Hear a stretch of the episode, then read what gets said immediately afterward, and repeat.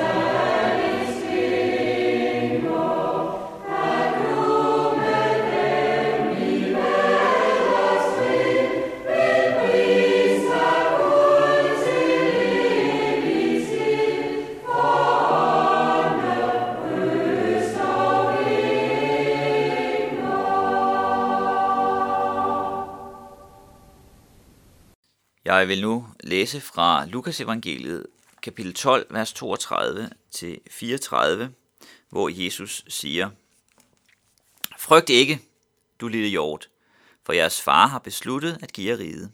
Sælg jeres ejendele og giv almisse. Skaf jer punge, som ikke slides op, en uudtømmelig skat i himlene, hvor ingen tyv kommer og intet møl ødelægger. For hvor jeres skat er, der vil også jeres hjerte være.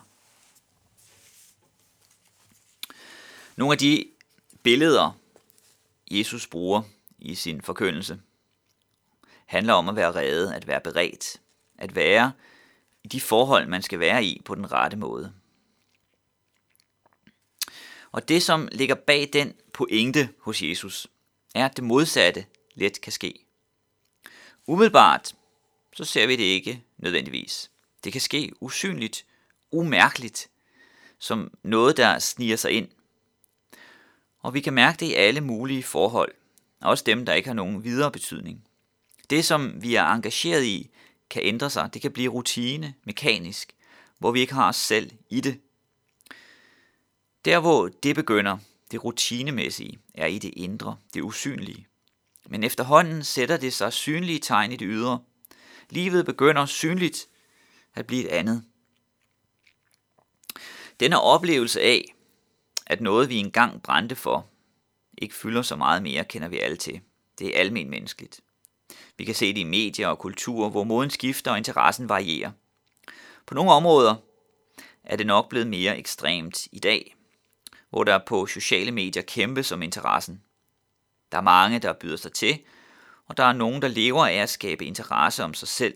De lever af at fylde i menneskers bevidsthed. En, der er kendt på et tidspunkt, kan efter kort tid blive fuldstændig glemt. Vi kan også observere det i det, som børnene interesserer sig for, og kan gå voldsomt op i, at det kan hurtigt skifte. På et tidspunkt, i to tusind og sytten, var fidget spinnere meget populære, men kraftigt så dalede interessen, og det forsvandt ud af børns interesser. Det er bare et eksempel på, hvordan interessen kan holdes en kort tid, og så mistes den. Og det betyder ikke så meget, hvis det bare er billigt legetøj, vi taler om, men det bliver straks mere alvorligt, hvis det drejer sig om værdier, om godt og ondt og om relationer. Man kan have et venskab, som engang betød meget, men efter noget tid betyder det ikke noget mere. Man kan være i en familie, som engang betød meget, men i dag er der afstand. Det kan dreje sig om søskende, om børn, om forældre, om ægtefælle. Det, som engang var brændende, blev efterhånden koldt. Der blev ikke taget vare på, bare på det, og efterhånden mistede det værdi. Eller for at bruge det eksempel, som Jesus anvender her i Lukas tolv. Det kan være et arbejde, man har, hvor man måske i starten er engageret, finder det vigtigt og spændende, men efterhånden mistes gnisten. Man bliver ligeglad og begynder at behandle andre dårligt. Så er der brug for at vende tilbage til noget af det, der er mistet. Der er selvfølgelig nogle ting, nogle relationer og nogle vaner, man med fordel kan lægge bag sig. Fidgetspinnere er måske ikke værd at kæmpe for, hvis interessen mistes, men der er andet, der er langt vigtigere. Andet, hvor vi med tiden fortryder, at vi mistede det. Det var også et spørgsmål om det at bevare noget og bevare gnisten, der kom til mig i løbet af sommeren to tusind og atten, hvor mig og min familie var i Italien i juli måned, en uges tid, og hvor vi var i Assisi og øh, hørte om Assisi, som levede i middelalderen.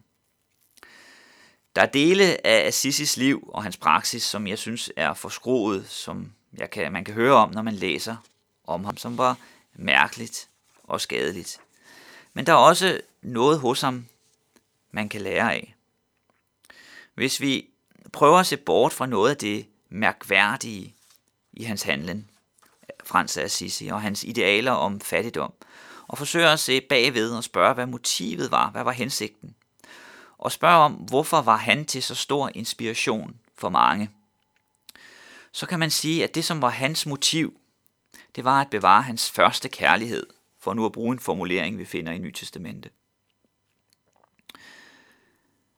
Og i hans forsøg på at fastholde himlen som mål, at bevare forbindelsen til Gud og tjene mennesker, så havde han et mål, som mange andre også ønskede at bevare, og derfor var der mange, der søgte ham for at styrkes i det mål. Det er baggrunden for, at inspirationen var ved, at mennesker også i dag søger en praksis, som kan være en hjælp for dem, så livet med Gud ikke bare er yderside, men inderside. Og Frans Assisi er jo bare et eksempel. Fra kirkens begyndelse indtil i dag har der været mennesker, der har ønsket at finde en praksis, som hjælper dem til at fastholde det, som de anser som det allervigtigste i livet. Til tider har valgene været besynderlige, som for eksempel når mennesker i den tidlige kirke kunne søge ud i ørkenen og leve alene hele livet for at bevare en hellighed og forbindelse til Gud. Men motivet bag var, som Jesus formulerer det i dagens tekst, at være redde, at bevare forbindelsen til Gud. Motivet var at finde en praksis, der hjælper, som er gavnlig, som gør, at troen ikke bare er yderside, men inderside. At livet kommer ind i hjertet. Det er længslen, og det er denne længsel, andre har, som gør, at de kigger i retning af dem, for hvem det synes at lykkes. Hvis jeg for eksempel skal være og fortsætte med at være i tæt fællesskab med min kone og mine børn, så må jeg tage dem alvorligt. Jeg må lytte til dem, være sammen med dem og prioritere dem. Jeg må også gøre andet i mit liv, men denne del er vigtig. På lignende måde er det med mit forhold til Gud. Jeg kan ikke være ligeglad. Jeg må finde en praksis, som kan hjælpe mig til det.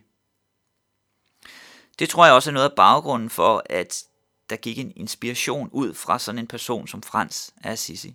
Han søgte det. Han ønskede igen og igen at vende tilbage til udgangspunktet, det som han så som sit kald. Så det var det, der bestemte hans liv.